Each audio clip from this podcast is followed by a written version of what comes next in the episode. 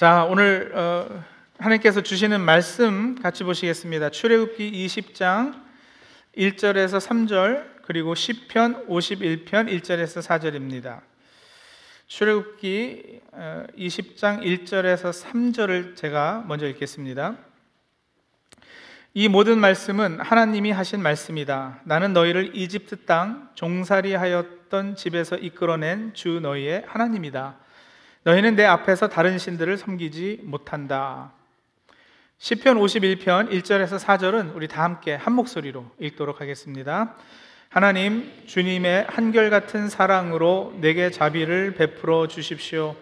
주님의 크신 긍휼을 베푸시어 내 반역죄를 없애 주십시오. 내 죄악을 말끔히 씻어 주시고 내 죄를 깨끗이 없애 주십시오. 나의 반역을 내가 잘 알고 있으며 내가 지은 죄가 언제나 나를 고발합니다. 주님께만 오직 주님께만 나는 죄를 지었습니다. 주님의 눈앞에서 내가 악한 짓을 저질렀으니 주님의 판결은 옳으시며 주님의 심판은 정당합니다. 아멘. 예, 오늘부터 출애굽기 20장에 나오는 하나님께서 주신 10개의 계명, 10계명을 주제로 하나님의 계명 시리즈 설교를 하겠습니다. 10계명은 일반 상식 영역에 속해서 주일학교 좋은데 나오지 않은 분들도 그 내용을 대략은 알고 계실 겁니다. 그런데 우리 기독교를 포함해서 대부분 사람이 가지고 있는 10계명에 대한 선입견과 느낌은 부정적일 것이라 짐작합니다. 그도 그럴 것이 십계명 대부분이 무엇을 하지 말지니라 하시며 금하는 내용이거든요. 그러나 우리 하나님은 우리가 생명을 얻되 풍성이 얻도록 하시는 분이시죠. 우리의 최선을 원하시는 분이십니다. 그러기에 우리를 잘 대해 주시는 분이시지 이것도 못하게 하고 저것도 누리지 못하게 가로막으시는 그런 속 좁은 하나님이 아니십니다. 그런 면에서 십계명에 대한 심각한 오해가 있습니다. 그래서 이번 설교 시리즈를 통해 하나님께서 우리에게 계명을 주신 의도가 무엇인지를 바로 알아 그 오해가 풀리기를 소원합니다. 오늘은 첫 시간으로 당연히 10계명 중 첫 번째 계명인 너는 나 외에는 다른 신들을 내게 있게 말지니라. 오늘부터 우리가 사용하는 세 번역으로는요. 너희는 내 앞에서 다른 신들을 섬기지 못한다라는 명령인데 자, 이 명령을 통해서 하나님의 음성을 듣겠습니다. 모세가 이스라엘 백성을 이끌고 출애굽해서 시내 광야에 이르렀을 때 모세가 산에 오르게 되죠. 그 산, 시내 산에서 하나님으로부터 열 가지의 계명을 받는데 이 열 개의 계명이 하나하나 다 중요하지만 그 중에서도 이 첫 번째 계명은 순서로만 첫 번째가 아니라 그 중요성과 그 의의에서도 첫째이고 으뜸입니다. 종교개혁가 마틴 루터 선생님이 이에 대해 아주 훌륭한 표현을 하셨는데 뭐라고 하셨느냐면 우리는 제일 먼저 이 제1계명을 어기지 않고 제2계명에서 제10계명까지를 범하지 않는다고 하셨어요. 이게 무슨 뜻이냐면 다른 모든 계명의 제일 기초 근본이 되는 것이 바로 이 1계명이라는 것이죠. 여러분, 상자가 한 10개 정도 이렇게 높이 쌓여 올려 있을 때 제일 위에 있는 거 뭐 한두 개 뺀다고 해서 쌓아 놓은 것이 다 무너져 내리진 않습니다. 하지만 제일 밑에 있는 상자를 빼버리면 쌓아 올려 넣었던 것이 다 어떻게 될까요? 다 무너져 내리죠. 10계명의 제1계명과 다른 계명들과의 관계가 바로 그런 원리라는 거예요. 부모를 공경하라. 이게 1계명이 아니죠. 좋은 계명이지만 이것 위에 다른 것을 쌓을 수는 없습니다. 도덕질 하지 말지니라. 이것도 제 1계명이 아니에요. 중요하고 꼭 필요한 계명이지만 그것 위에 다른 것을 쌓을 수 없습니다. 하나님을 제대로 알고 바로 섬기는 것. 그것이 기초, 파운데이션이고 그것이 제대로 되어야 부모도 제대로 섬길 수 있고 도덕질 하지 않을 수 있고 이웃도 제대로 사랑할 수 있는 겁니다. 자, 바로 그런 의미에서 사실 다윗도 오늘 봉독한 시편 51편 4절에 이런 고백을 했습니다. 다시 한번 보실까요? 시편 51편 4절 전반부만 다시 한번 같이 읽겠습니다. 주님께만 오직 주님께만 나는 죄를 지었습니다. 자, 그런데 여러분, 이 다윗의 고백이 언뜻 이해가 되세요? 동감이 되세요? 주님께만 오직 주님께만 나는 죄를 지었다. 영어 NIV 성경은요, against you, only you have I sinned 이랬거든요. 어, 이거 좀 문제 있다 생각하지 않으세요? 제가 전도사 시절에 어떤 학생이 저에게 바로 이 구절을 가지고 질문했어요. 다윗이 왜 하나님께만 죄를 지었다고 고백합니까? 근데 저도 답을 잘 몰라서 많이 당황, 당황했어요.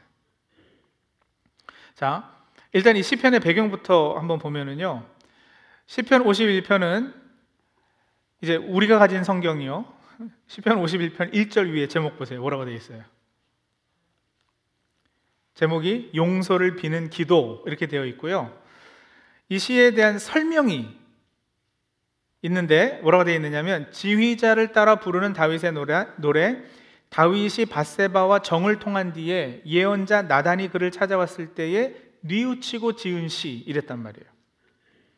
다들 아시는 내용이죠. 당시 왕이었던 다윗이 자기 부하의 아내 바세바를 불러와 동침했습니다. 근데 죄라는 것은 회개하고 돌아서지 않으면 또 다른 죄를 낳기 마련이잖아요. 바세바와 동침한 후에 그만 바세바가 덜컹 임신해 버립니다. 그런데 바세바의 남편 우리아는 당시 전쟁터에 나가 있었기 때문에 바세바의 임신은 명백하게 남편 우리아로 인한 것일 수가 없었습니다. 상황이 곤란해졌죠. 이런 사실이 밝혀질까봐 두려워서 다윗은 사실을 은폐하려고 전쟁터에 나가 싸우고 있는 그 남편 우리아를 불러와서 집에 가서 자라고 바세바와 동침할 기회를 주는 거예요. 근데 참 군인 정신을 가지고 있었던 우리아가 뭐라 그러냐면 아, 내 부하들이 전쟁터에서 싸우고 있는데 어떻게 나만 집에 가서 아내랑 자겠느냐고. 그래서 집에서 자기를 거부합니다. 큰일 난 거죠. 이게 사실로 밝혀지면 왕으로, 왕으로서의 체면이 말이 아니잖아요. 왕이 되어서 전쟁터에 출전하지 않은 것도 사실은 비난거리인데 자신의 수하 장군의 아내를, 아내를 건드려서 임신하게 했으니까 그 사실을 백성이 알면 얼마나 창피하겠어요. 그래서 다윗이 어떻게 하죠? 결국에는 우리아를 전쟁터 최전방에 내보내요. 그래서 죽도록 합니다. 간접적 살인이죠. 끔찍한 살인죄까지 저지르는 거예요. 간음, 사실 은폐, 거짓, 속임, 살인에 이르기까지 죄는 눈덩이처럼 커지고 악해졌어요. 이런 엄청난 죄악을 지은 다윗에게 하나님께서 보내신 선지자 나단이 꾸짖는 겁니다. 그 꾸짖음을 듣고 다윗이 죄를 깨달아서 이제 회개하면서 지은 시가 이 시편 51편이란 말인데 다윗이 지금 나는 오직 하나님께만 범죄했다 이러잖아요. 이게 말이 되냐고요. 다윗이 왕으로서 직무유기하지 않았나요? 그럼 일단 백성에게 죄를 지은 거잖아요. 왕이 부르니 오지 않았 없었을 터인데 그렇게 유부녀를 꼬여 정을 통했으니 바세바에게도 죄를 지은 거예요. 무엇보다 그 남편 우리아에게 지은 죄는 어떡할 거예요? 우리아는 바르고 정직한 사람이었어요. 그런 그의 아내를 범한 것도 모자라서 그 죄 없는 사람을 죽게 최전방에 내보내는 악랄한 짓까지 저질렀어요. 우리아는 여러분 얼마나 억울한 일을 당한 거예요. 제가 우리아였다면 그 왜 예전에 전설의 고향 같은 데 나올 법하게 죽어서도 원혼이 돼서 저는 복수하려고 들었을 거예요. 그런데도 오직 주님께만 나는 죄를 지었다. 사람과 사람 사이에 지은 죄와 그로 인한 상처와 억울함 이런 건 그냥 다 무시해도 된다는 건가요? 여러분 이런 구절이 오해되었기 때문에 기독, 기독교인 중에는 죄를 짓고서도 예? 자신의 죄 때문에 고통당하고 있는 사람들이 분명 있음에도 그 앞에서 뻔뻔하게 어, 나는 하나님이 용서하셨어. 난 이제 다 용서받아서 괜찮아. 이제 편해. 예, 그러는 거 아니냐고요.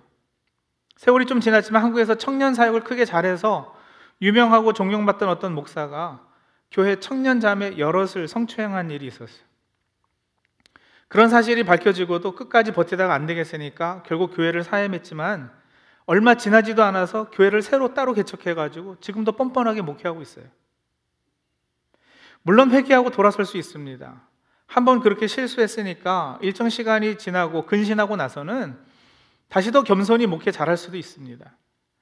정말 하나님의 은혜만 붙잡고 이제는 낮은 자세로 잘 섬길 수 있겠지요.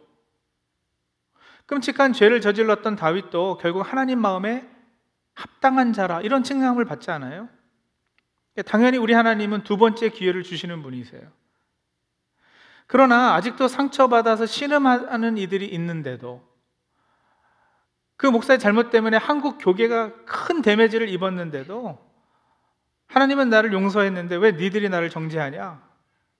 그렇게 고개를 빳빳이 쳐들고 따지는 것은 분명 제대로 된 기독교 신앙은 아닐 거라고요. 내가 하나님께만 죄를 범했으니까 하나님하고만 풀면 되지라는 투로 그런 일이 터진 지 얼마 되지도 않아서 바로 교회를 따로 차리는 것은 제대로 된 기독교 신앙의 양심 가지고는 할 수 있는 일이 아닙니다. 역시 좀 오래된 영화입니다만 저에게 아주 충격적인 영화로 잊을 수 없는 장면이 여러 제 머리에 각인이 되어 있는 영화가 하나 있는데 배우 전도연이 주연했던 미량이라는 영화예요. 기독교인으로 저는 보는 내내 힘들고 괴로웠습니다. 특히 전도연이 자기 아들을 유괴해 죽인 유치원 원장을 감옥에 찾아가서 대화 나누는 장면이 있는데요. 이제 교회에 막 다니기 시작한 전도연이 그 아들을 죽인 원장을 기독교 신앙으로 이제 용서하려는 마음을 가지고는 감옥에 찾아가요.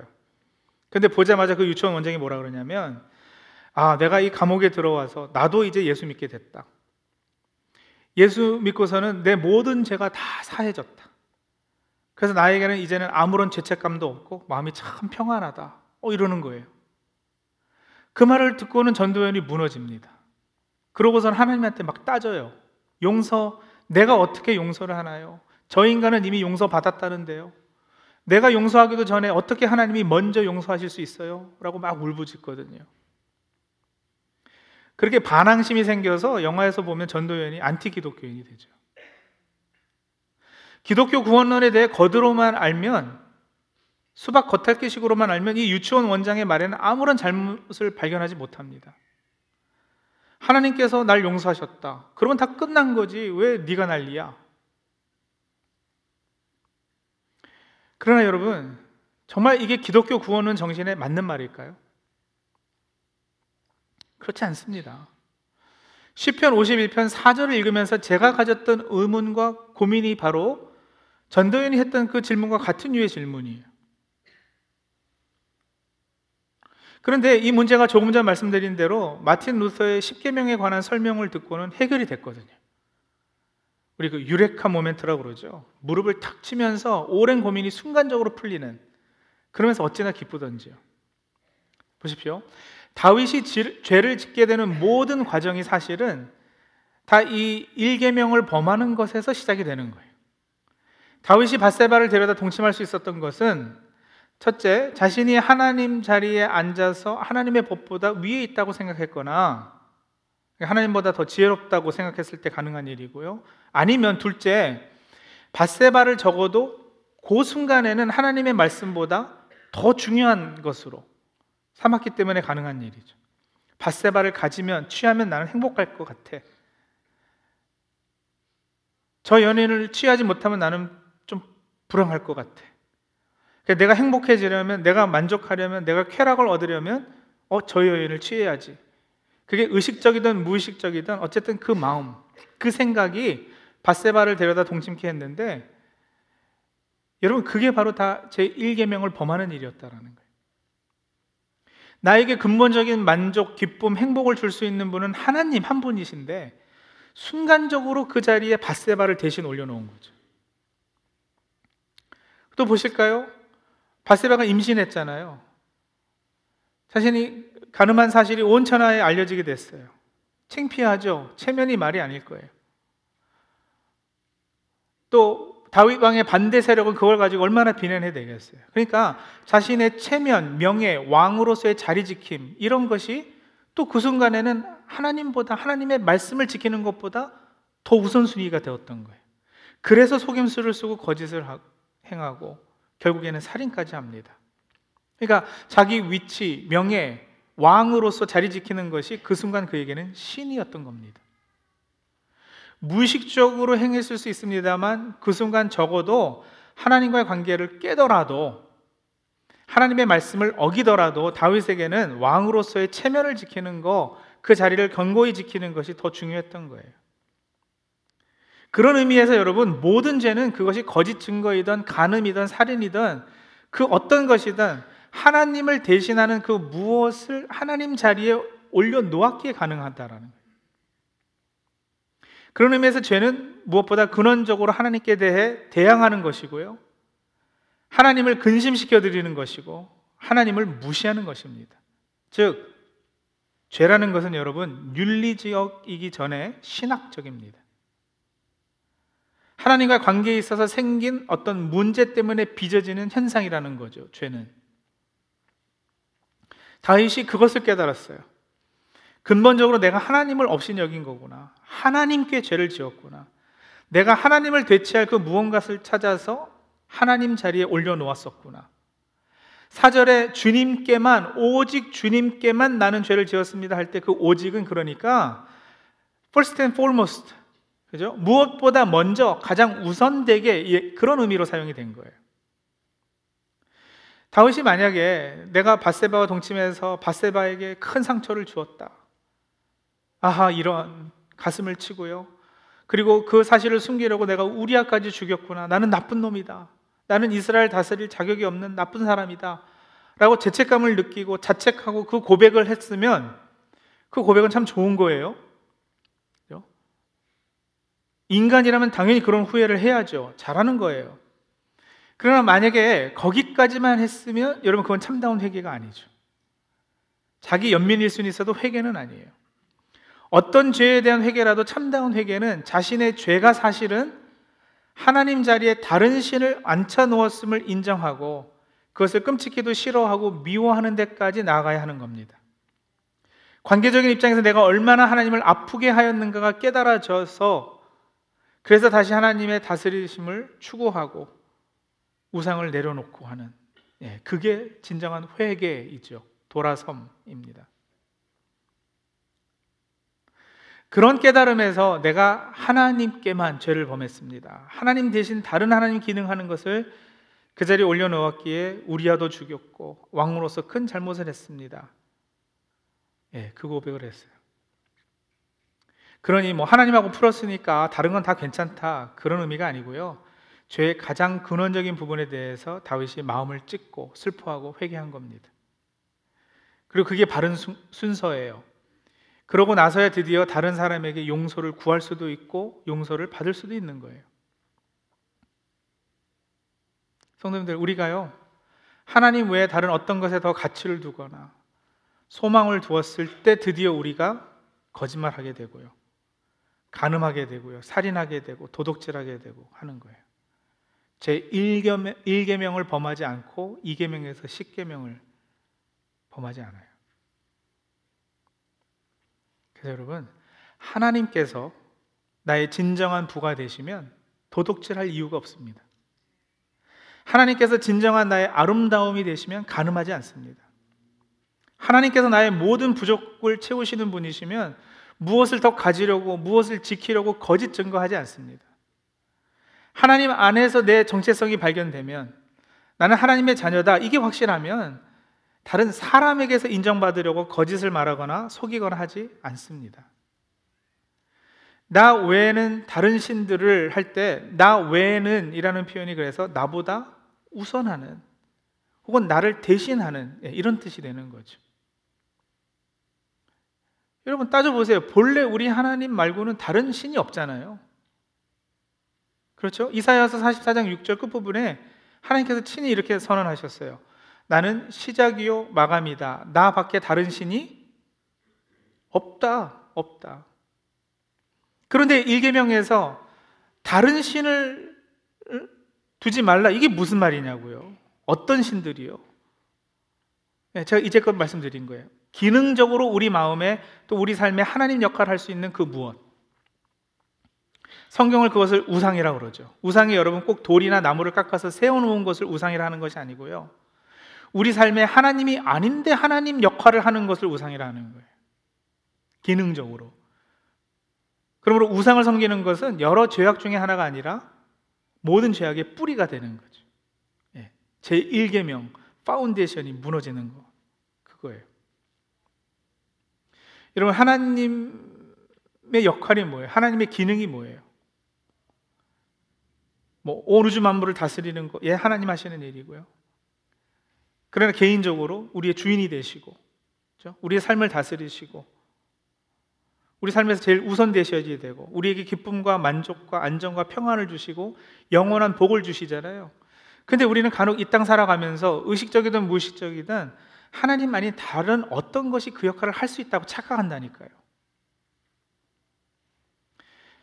성도 그런 의미에서 우리는 삶의 하나님 자리에 누가 무엇이 앉아 있는지를 확인해 봐야 합니다. 하나님을 섬기든지 다른 신들을 섬기든지 둘 중에 하나예요. 목사님, 저는 하나님도 다른 신도 섬기지 않고 그냥 저는 중간입니다. 아니요. 그런 거 없어요. CSOS는 무신론을 가리켜서 언어로는 가능하지만 실제로는 불가능한 것이라 했습니다.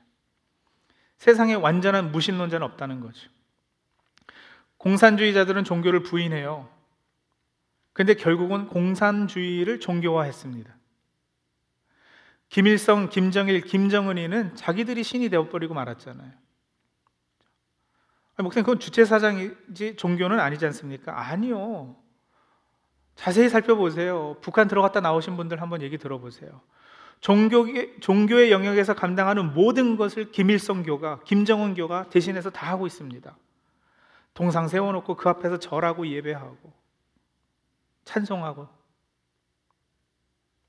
그러면 공산주의 말고 서구권의 자본주의는 괜찮을까? 아니죠. 하나님 없이는 자본주의 역시 아주 못돼 먹은 주인 행세를 합니다. 사람은 누구나 다 예배하고 섬길 대상을 찾고 있거든요. 문제는 그게 우리 참 여호와 하나님이시냐 아니면 하나님을 대신하는 그 어떤 것이냐 그 차이뿐이에요. 무엇이 나에게 있어서 삶의 의미를 가져다 주고 만족을 주고 내 security 안정을 책임져 줄 것인가?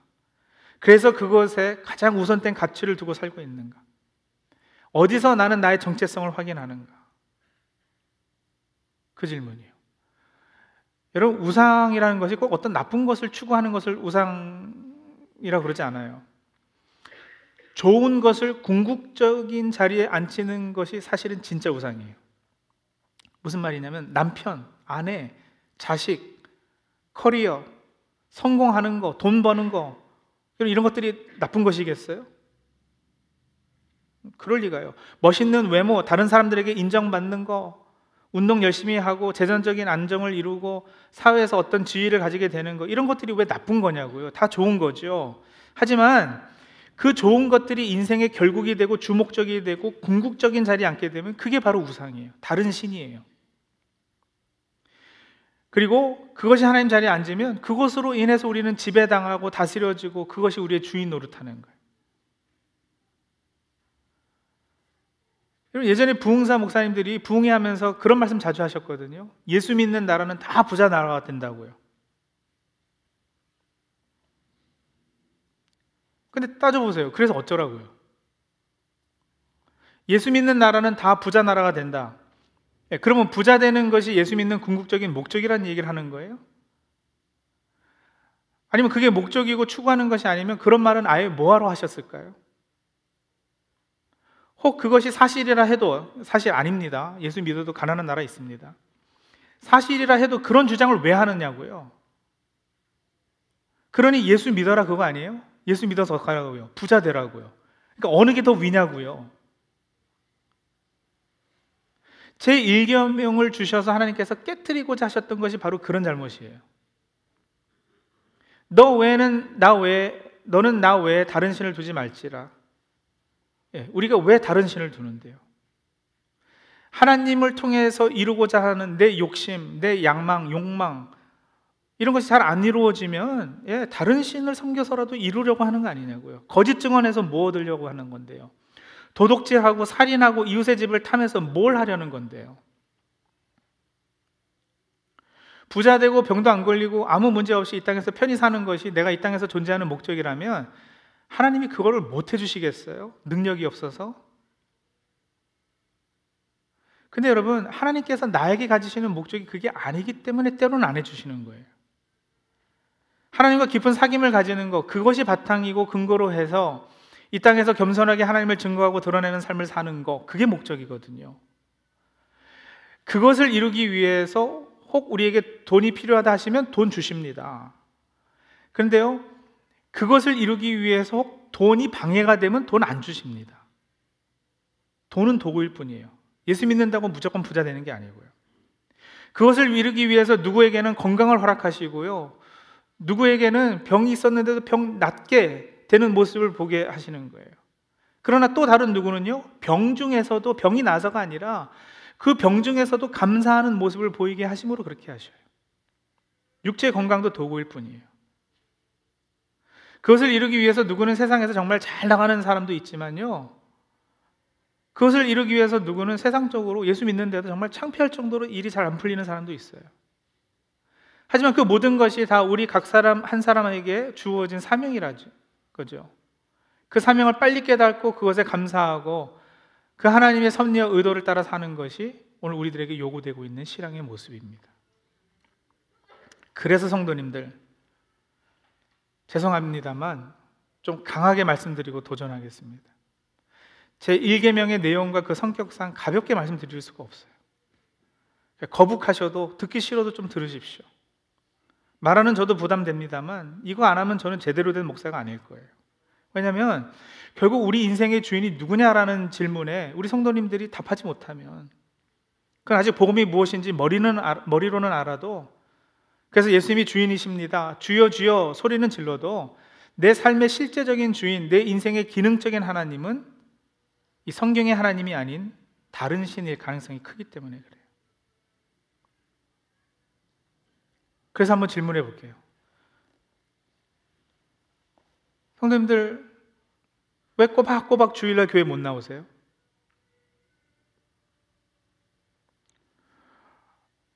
우리 젊은 가정들 이런 답하시는 분들 계실걸요? 아, 목사님 아이들 학원 때문에요. 어, 아이들 activity가 많아요. 그래요? 예, 그럼 누가 하나님이에요?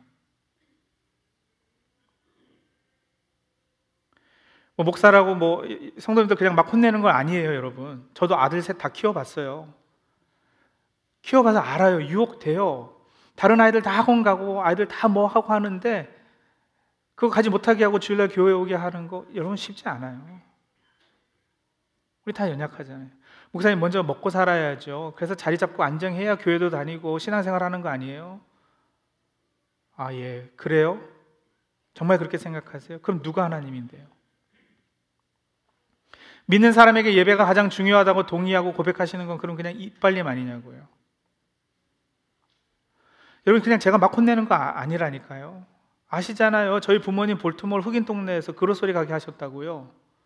주일에 매상이 평일에 두 배가 올라요. 그래서 가게 문 닫고 주일에 교회 가자. 몇 년을 부모님과 티격태격 갈등하고 그러다 드디어 예? 제가 하나님께서 매상 배로 오르게 하셔서 평일에 다 메꿔 주신다고 개런티를 해드렸다니까요. 근데 드디어 결단하고 주일날 문 닫았는데요. 평균 매상이 계속 뚝뚝 떨어지는 거예요. 그거 보고 한 달 후에 다시 주일에 가게 문 열었어요. 쉽지 않아요. 예, 세상에서 예수 제대로 믿는 사람으로 살기 어려워요. 노력하다가도 또 실패해요. 넘어져요. 그래서 저는 목사로의 입장이 아니라 같은 신앙인으로서 눈물로 드리는 호소예요. 왜냐하면 여러분 어느 순간에 가서는 결정하셔야 되거든요. 하나님이냐, 하나님 대신하는 그 누구, 그 무언가가 하나님의 역할을 하고 있느냐. 뭐가 그렇게 불안하십니까? 자녀가 주일에 학원 가고 공부 안 하면 그 인생 망칠까 봐서요? 그럼 그 자녀의 주인이 누구예요? 뭐가 그렇게 불, 불안하세요? 주일날 잠깐 시간 내어 예배, 예배 드릴 시간도 없이 벌어야 덜 불안하세요? 그럼 누구 믿고 사시는 거냐고요? 주중에 시간 내서 큐티하고 하나님과 사귀고 다른 믿음의 성도들하고 교제 나누는 시간도 없이 그렇게 먹고 살 수 있도록 벌어 놓아야 그래야 드디어 안정이 되세요. 그럼 누가 하나님이냐고요? 그 반대도 마찬가지예요, 여러분. 간혹 어떤 성도님들은 왜 교회에, 왜 종교 행위에 그토록 매달리십니까? 왜 끊임없이 하루도 빠지지 않고 유튜브에 들어가서 이 목사 설교, 저 목사 설교 들으세요? 설교 일주일에 한 두 편 들으면 많이 듣는 거 아니에요? 그 들은 만큼은 다 실천하고 살아내지도 못하면서 왜 그렇게 많이 듣고 다니세요? 왜 여기 가서 기도받고 저기 가서 안수받고 누가 용화담으로 쫓아가서 예언받으러 하고 예? 기도해서 금리빨 하나 생기면 뭐 어쩌라고요? 그 이 하나 금리로 바뀌는 그 이게 뭐 하나님의 능력이라고 여러분 무슨 기독교가 그 모양이에요? 그렇게 신앙이 현실 도피의 역할을 하고 있는 건 아니에요. 여러분, 왜 자꾸 그런 신앙 성향이 생기는 줄 아십니까? 왜냐하면 그런 종교 행위, 그런 신비가 제대로 십자가에서 드러난 하나님의 참된 모습과 기능을 대신하기 때문에 그래요. 소위 영적인 하이를 체험함으로써 순간, 순간적으로만. 마치 마약에 중독되듯이 종교에 중독이 되는 거예요. 그게 아무리 경건해 보이는 종교 행위라 할지라도 여러분 그러면 그건 우상이죠. 다른 신이에요. 우상 중 가장 무서운 우상은 바리새적 율법주 신앙 아니겠습니까? 근데 바리새인들이 여러분 신앙생활 안 했느냐고요? 했다고요. 아니 오히려 지나치게 했다고요.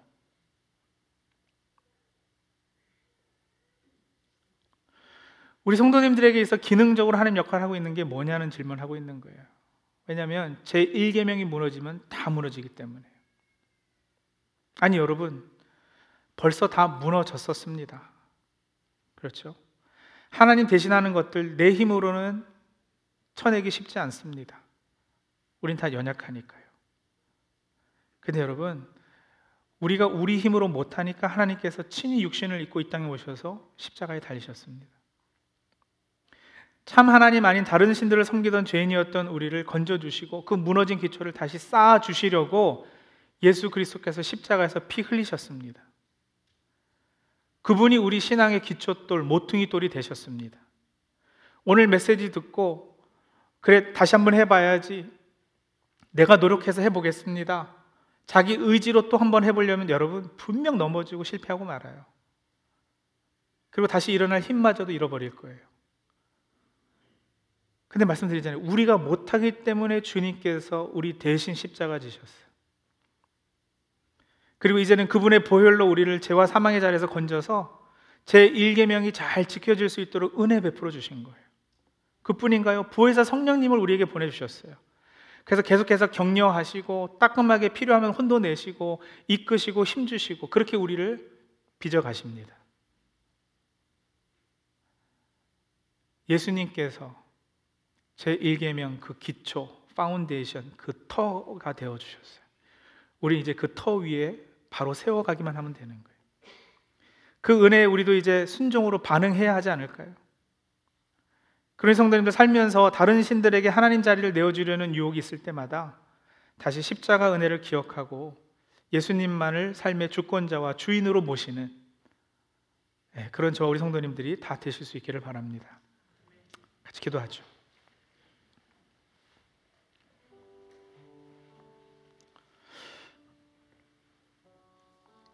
주신 말씀 묵상하면서 기도하겠습니다.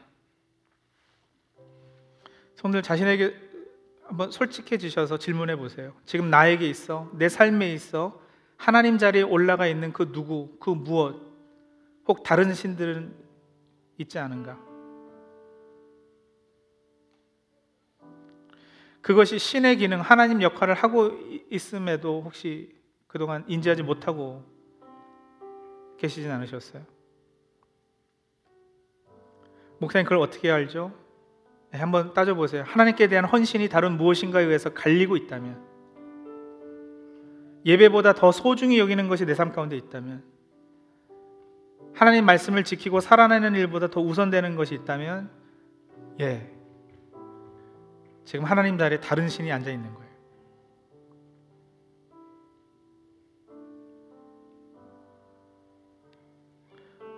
찔림이 있으시라고 오늘 좀 강하게 도전해 드렸어요.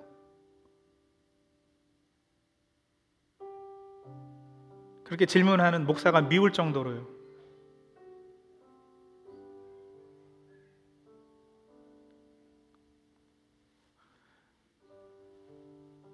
그래서 여러분, 그게 잘 안 돼요. 쉽지 않아요. 예. 그 연약함 또한 그래서 이 시간 하나님 앞에 고백하자고요. 네, 그런 우리를 도우시려고 예수님 십자가에 달리셨어요. 그래서 우리에게 먼저 듣기 원하시는 것은 바로 그, 그 깨어짐 상한 심령의 고백이에요. 하나님 잘 안 돼요. 쉽지 않아요. 어떻게 하다 보면은 우리 아이가 벌써 하나님 자리에 올라가 있고요. 내 직장이 하나님 자리에 올라가 있고요. 내가 성공하는 것이 내가 섬기는 신이 되고 말았어요. 솔직하게 고백하세요. 우리 주님 도와주실 거예요. 우리 안에 내주하시는 성령님께서 그렇게 동기부여해 주시고 격려해 주시고 이끌어 달라고 그분의 손에 내 자신과 내 의지를 맡기는 기도 하면서 하나님 앞에 나가도록 하죠. 우리 잠시 기도하겠습니다.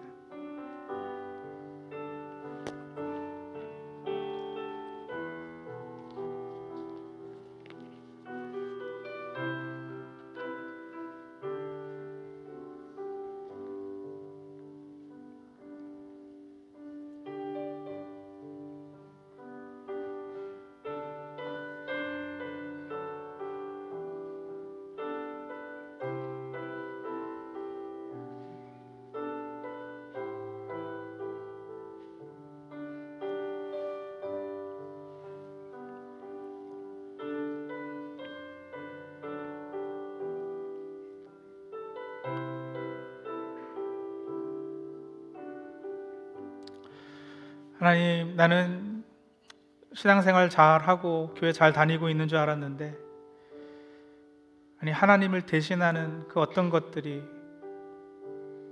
하나님 자리에 올라 있었다라는 거, 오늘 말씀을 통해서 깨우치게 하시니 감사합니다. 하나님, 제 1계명을 범하지 않고 제 2에서 제 10계명을 범하지 않을 것이라 하셨는데, 내 삶 가운데 여전히 죄가 있고, 내삶 가운데 여전히 하나님 기뻐하지 않는 일들을 하는 것들이 다 이 일계명을 범했기 때문입니다. 우리의 솔직한 이 고백 하나님 받아 주시옵소서. 우리의 상한 심령을 하나님 어, 꿰뚫어 봐 주시옵소서. 그리고 다윗의 고백처럼 우리가 주님께 범죄했다고 오직 주님께만 범죄했다고 솔직하게 고백하며 주님 앞에 나가오니 하나님 이제 저희를 정결케 해 주시옵소서. 우리 안에 깨끗한 마음을 창조해 주시고 우리 속을 견고한 심령으로 새롭게 하여 주시옵소서. 주님 앞에서 우리를 쫓아내지 마시고 주님의 성령을 우리에게서 거두어 가지 말아 주시옵소서. 예수님의 이름으로 기도합니다. 아멘.